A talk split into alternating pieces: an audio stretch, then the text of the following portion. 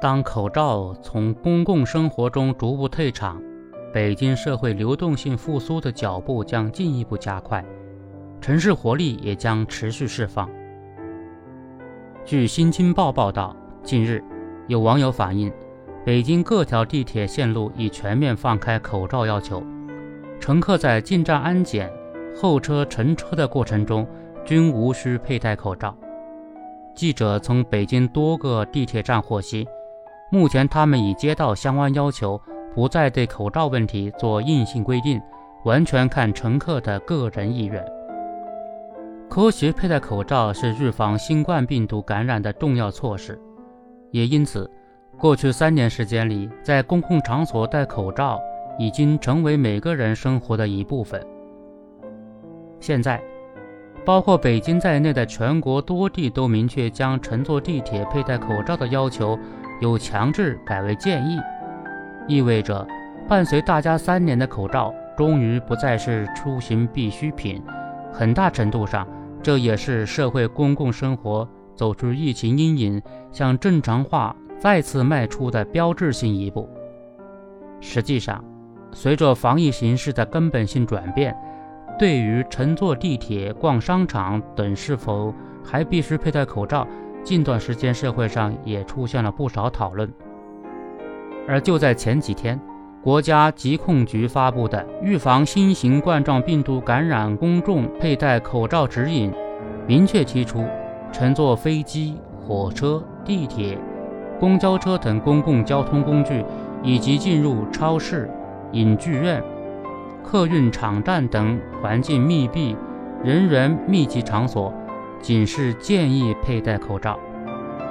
这为各地各行业顺应社会期待，因时因势调整口罩佩戴政策提供了权威指导。各方都应该对照最新指引及时落实。应该看到，出入公共场所佩戴口罩，终究只是非常时期的非常举措。防疫形势变了，相关要求也自然要与时俱进。做出调整，这一方面是要尽量减少一些不合时宜的防疫措施继续对社会和个人活动产生不利影响；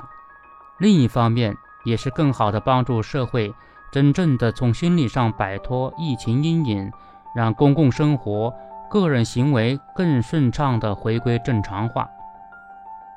毕竟，历经三年，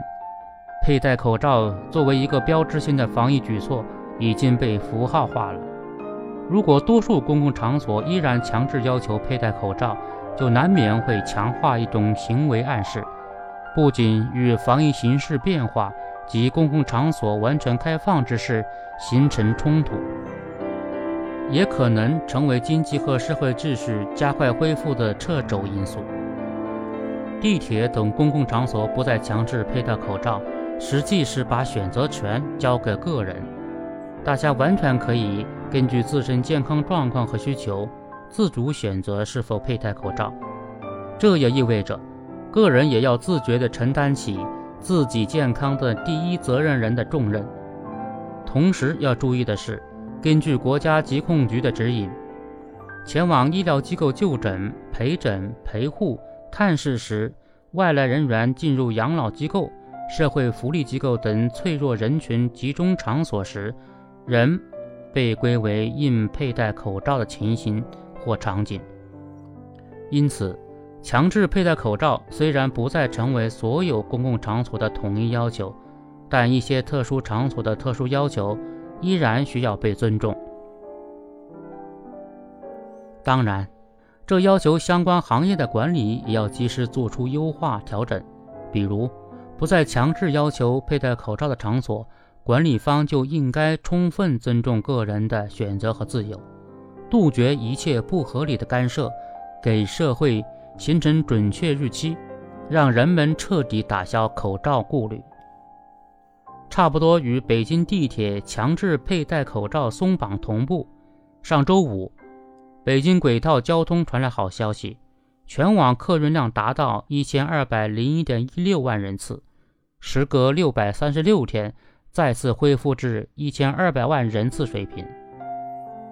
这无疑是北京社会流动性全面复苏的一个积极信号。可以相信，